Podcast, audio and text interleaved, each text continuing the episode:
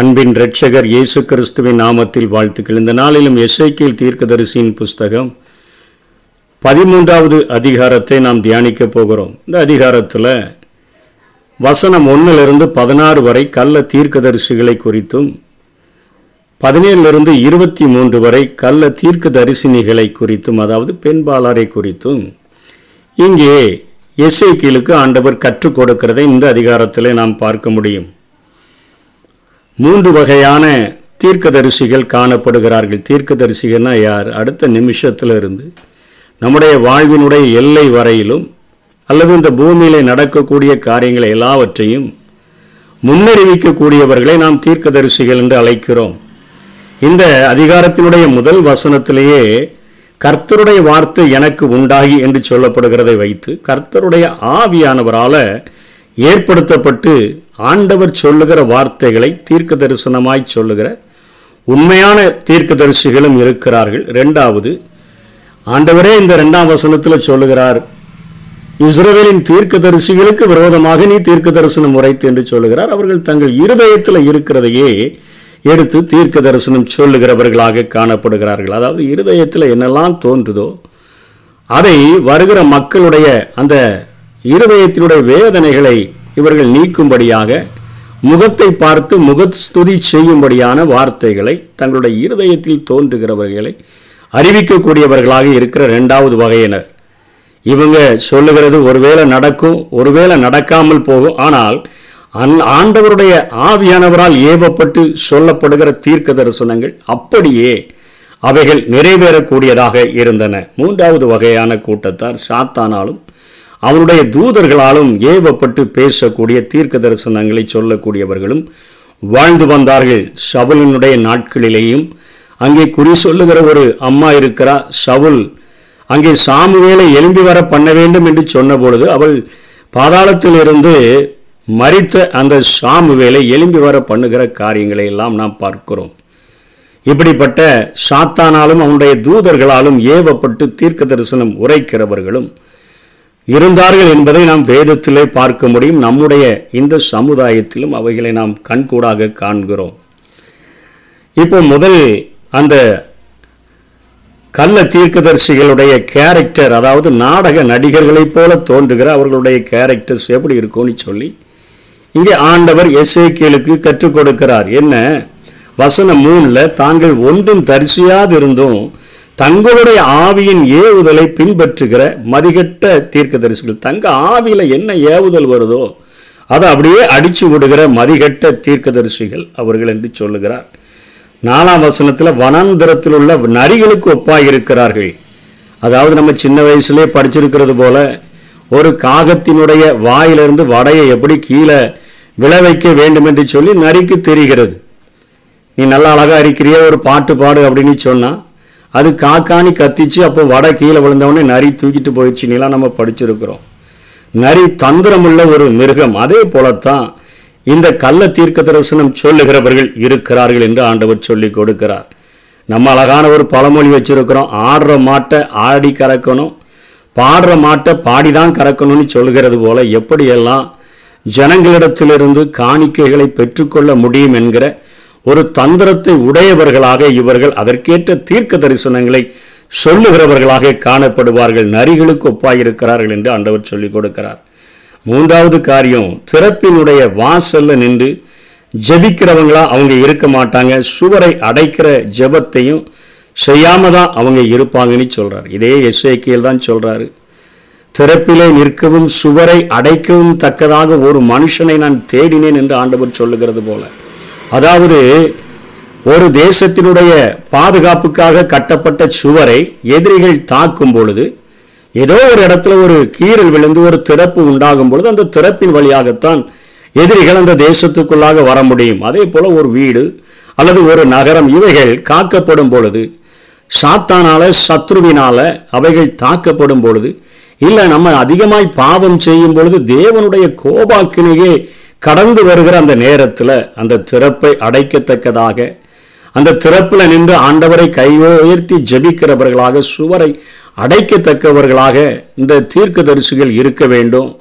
தேவ கோபாக்கனையை தடுத்து நிறுத்தும்படியாக ஆண்டவரே இவர்களுக்கு ஒரு விஷயம் மனம் இறங்கும் என்று சொல்லி திறப்பிலே நிற்கவும் அந்த கீறலை அடைக்கிறதுக்கு ஜனங்களிடத்தில் நீங்கள் இதிலிருந்து மனம் திரும்பிட்டீங்கன்னா இதை சரி செய்துட்டீங்கன்னு சொன்னால் இந்த கோபாக்கினையில் நீங்கள் சிக்கிக்கொள்ள மாட்டீங்கன்னு சொல்லி ஜனங்களிடத்தில் பேசுகிறவர்களாகவும் தீர்க்கதரிசிகள் இருக்க வேண்டும் என்று சொல்லி ஆண்டவர் நினைக்கிறார். ஆனால் அவர்கள் திறப்பின் வாசல்ல நிற்கிறது ஜெப நிற்கிறதும் இல்லை ஜெபிக்கிறதும் இல்லை. சுவரை அடைக்கும்படியாக அந்த கீறலை அடைக்கும்படியாக ஜனங்களிடத்தில் பேசுகிறவர்களும் இல்லை என்கிற காரியத்தை இங்கே ஆண்டவர் கற்றுக் கொடுக்கிறதை பார்க்கிறோம். தொடர்ந்து வசனம் ஆறில் அபத்தத்தையும் அதாவது கள்ள தரிசனத்தையும் பொய்யான தரிசிக்கிற காரியங்களையும் கூறக்கூடியவங்களா அவங்க இருக்கிறாங்க.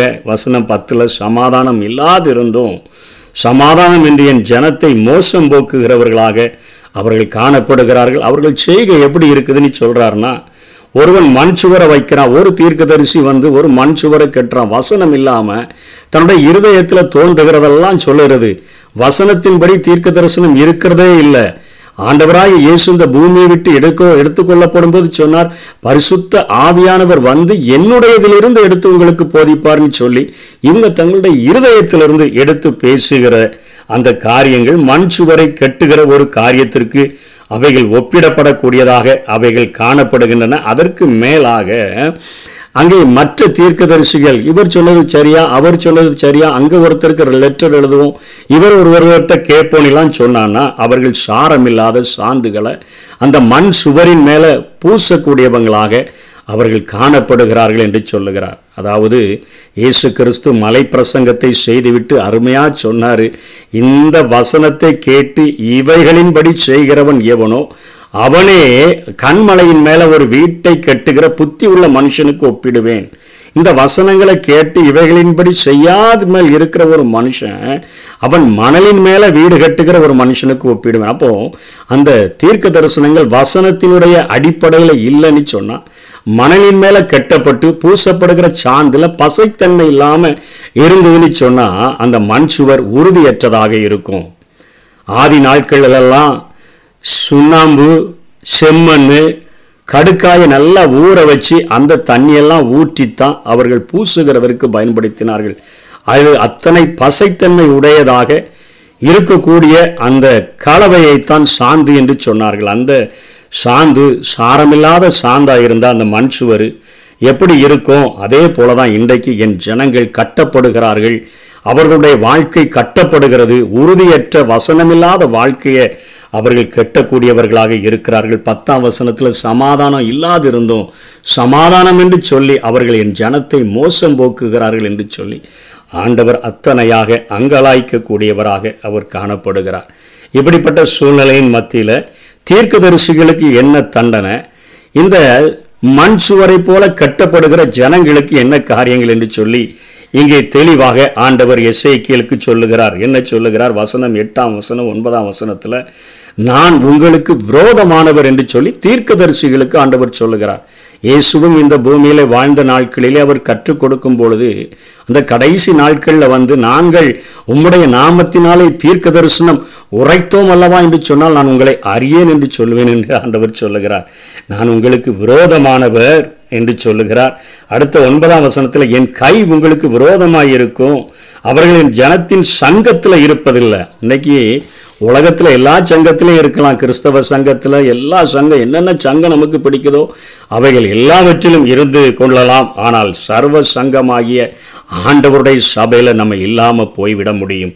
அதற்கு அடுத்தபடியாக அவர் சொல்லுகிறார் இஸ்ரவேலின் வம்சத்தாரின் அட்டவணையில் எழுதப்படுவதுமில்லை. இன்றைக்கு பரலோக ராஜ்யம் போகணும்னா அவருடைய ஜீவ புஸ்தகத்தில் பேர் இல்லைன்னா போக முடியாது. இஸ்ரேல் தேசத்துக்குள் பிரவேசிப்பதும் இல்லை அன்றைக்கு அவர்களுடைய தேசம் கானான் தேசம் இன்றைக்கு பரம அந்த கானானுக்குள் ஆவிக்குரிய இஸ்ரவேலர்களுடைய பெயர்கள் எழுதப்படாதபடியினால் அதற்குள்ளே பிரவேசிக்க முடியாது என்று எச்சரிக்கப்படுகிறது. அப்பொழுது நான் கர்த்தராகி ஆண்டவர் என்று அறிந்து கொள்ளுவார்கள். எப்போ அறிவாங்க? உங்களை அறியேன் என்று சொல்லும் பொழுது அறிந்தும் ஒரு பிரயோஜனமும் இல்லை ஒரு காரியமும் ஒரு ஆசீர்வாதமும் நடக்கிறதில்லை. ஆகவே இந்த இவர்களுக்கு விரோதமாக உண்மையான தீர்க்கன் தீர்க்க தரிசனம் உரைக்க வேண்டும் என்று சொல்லி இங்கே ஆண்டவர் எச்சரிக்கிறார். அந்த கெட்டின அவர்களிடத்தில் ஆலோசனை கேட்ட மக்களுடைய வாழ்க்கையில் என்ன நடக்கும்? பதினொன்றாம் வசனத்தில் அந்த கெட்டின அந்த வாழ்க்கையானது அவங்க சொன்னபடி இப்படி செய்யுங்க அப்படி செய்யுங்கன்னு ஆலோசனைகள் நிறைய கொடுத்துருப்பாங்களே மனசுல தோன்றினபடி அவைகளின்படி செய்த எல்லாமே இடிந்து விழும் என்று கர்த்தர் சொல்லுகிறார். வெள்ளமாய் பெருகுகிற ஒரு மலை பெய்யும் மகா கல்மலை அது நீ சொரிவா என்று ஆண்டவர் கட்டளையிடுகிறார். கொடிய புசல் காற்று அதை பிளக்கும் என்று சொல்லுகிறார். அது அவருடைய கோபத்துல உக்கிரகத்துல கொடிய புசல் காற்றும் நிர்மூலமாகத்தக்க பெரிய மலை கல்மலை வெள்ளமாய் அடிக்கிற மழை இவைகளெல்லாம் அந்த வீட்டின் மேலே அது பெய்யும் பொழுது மணலினால் சாரமில்லாத அந்த சாந்தினால் கட்டப்பட்டவர்களுடைய வாழ்க்கையானது. அது அப்படியே தரமட்டமாக்கப்பட்டோம். அவர்களுடைய வாழ்க்கையும் அழிந்துவிடும் என்று ஆண்டவர் எச்சரிக்கிறார். தீர்க்கதரிசியும் பரலோகத்துக்கு போக போகிறதில்ல ஜீவ புஸ்தகத்தில் பேர் இருக்க போகிறதில்ல இஸ்ரவேலருடைய அட்டவணையில் இருக்க போகிறதில்ல சர்வ சங்கமாகிய சபையில் இருக்க போகிறதில்ல வசனத்தின்படி கெட்டாம அவர்கள் சொல்லுகிற ஆலோசனையின்படி கெட்டுகிறவர்களுடைய வாழ்க்கையும் இப்படி மாறிவிடும் என்று சொல்லி இங்கே ஆண்டவர் எச்சரிக்கிறதை பார்க்கிறோம். பதினாறாம் வசனத்திலும் சொல்லுகிறார் சமாதானம் இல்லாதிருந்தும் சமாதானம் சமாதானம் என்று சொல்லுகிற அந்த தீர்க்க தரிசிகளை குறித்து ஆண்டவர் எச்சரிக்கிறதை நாம் பார்க்கிறோம். அவர்கள் இந்த தேசத்திலேயே இல்லாமற் போவார்கள் என்று சொல்லுகிறார்கள். கொஞ்ச நாள் ஒரு வருஷம் பார்ப்பாங்க நடக்கலைன்னு சொன்னா எல்லாருமே அதை கண்டுகொள்ளுவார்கள். இவர் பொய்யா தீர்க்க தரிசனம் உரைத்திருக்கிறார்னு சொல்லி. அதுக்கப்புறம் ஜனங்கள் அவர்களிடத்தில் போகவே மாட்டார்கள். ஆகவே அவர்களை நான் ஒளிய பண்ணும் பொழுதுதான் தெரியும் கார்த்தர் அப்படின்னு சொல்லி என்னை அறிந்து கொள்வார்கள் என்று சொல்லி. இரண்டாவது பகுதியாக அங்கே ஆத்தும வேட்டைக்காரிகளாக தீர்க்க தரிசனிகளை குறித்து ஆண்டவர் சொல்லுகிறார். தங்களுடைய இருதயத்தில் இருக்கிறதையே எடுத்து தீர்க்க தரிசனம் சொல்லுகிற உன் ஜனத்தின் குமாரத்திகளுக்கு எதிராக உன் முகத்தை திருப்பி அவர்களுக்கு விரோதமாக தீர்க்க தரிசனம் உரைத்து சொல்ல வேண்டியது என்னவென்றால் இசைக்கலுக்கு ஆண்டவர் சொல்லுகிறார் அவர்கள் தழுவணைகளை தைத்துனா காப்பு கயிறுகள் அதிர்ஷ்ட கயிறுகள் சாமிங் அப்படின்னு சொல்கிறோமே அப்படிப்பட்ட மேஜிக் சாம்ஸ் அவர்களை அதை தயாரித்து அவர்களுடைய மணிக்கட்டுகளில் கட்டிவிடக்கூடிய காரியங்களை தைக்கிறவர்களாக இருந்தார்கள். இது அவர்களுக்கு கண்ணியை வருவிக்கக்கூடிய காரியங்களை இந்த ஆட்டும் ஆத்தும வேட்டைக்காரிகள் செய்தார்கள் என்று சொல்லுகிறார். அதே போல அவர்கள் பல்வேறு நீளங்களில் முக்காடுகளை அவர்கள் செய்யக்கூடியவர்களாக இருந்தார்கள். அவர்கள் make veils of various lens என்று சொல்லி ஆங்கில வேதாகமத்தில் போட்டிருக்குது. அந்தந்த வயதுள்ளவர்களுடைய தலைக்கு தக்கதாக அந்த நீளங்கள் மாறக்கூடிய முக்காடுகளை தயாரிக்கிறவர்களாக இருந்தார்கள். அப்படி செய்கிறவர்களுக்கு ஐயோ என்று சொல்லுகிறார். என் ஆத்துமா ஜனத்தின் ஆத்துமாக்களை வேட்டையாடி அவைகளை உங்களுக்கு உயிரோட நீங்கள் காப்பாற்றுவீங்களோ அப்படின்னு ஆண்டவர் கேட்கிறார். அதாவது இந்த நாட்களில் பெண்கள் ஆண்களுக்கு சற்றும் சளைத்தவர்கள் அல்ல என ஒரு நிரூபிக்கிற ஒரு காலத்தில் நம்ம வாழ்ந்து கொண்டிருக்கிறோம். பட்டறை முதல் ஆகாய விமானம் வரையிலும் ஓட்டுகிற பெண்களை நாம் பார்க்க முடிகிறது. ஏன்? ராய்க்கெட்டு பயணத்தை கூட அவர்கள் மேற்கொண்டு அவர்கள் சாதித்து வருகின்ற நாட்களில் நம்ம வாழ்கிறோம்.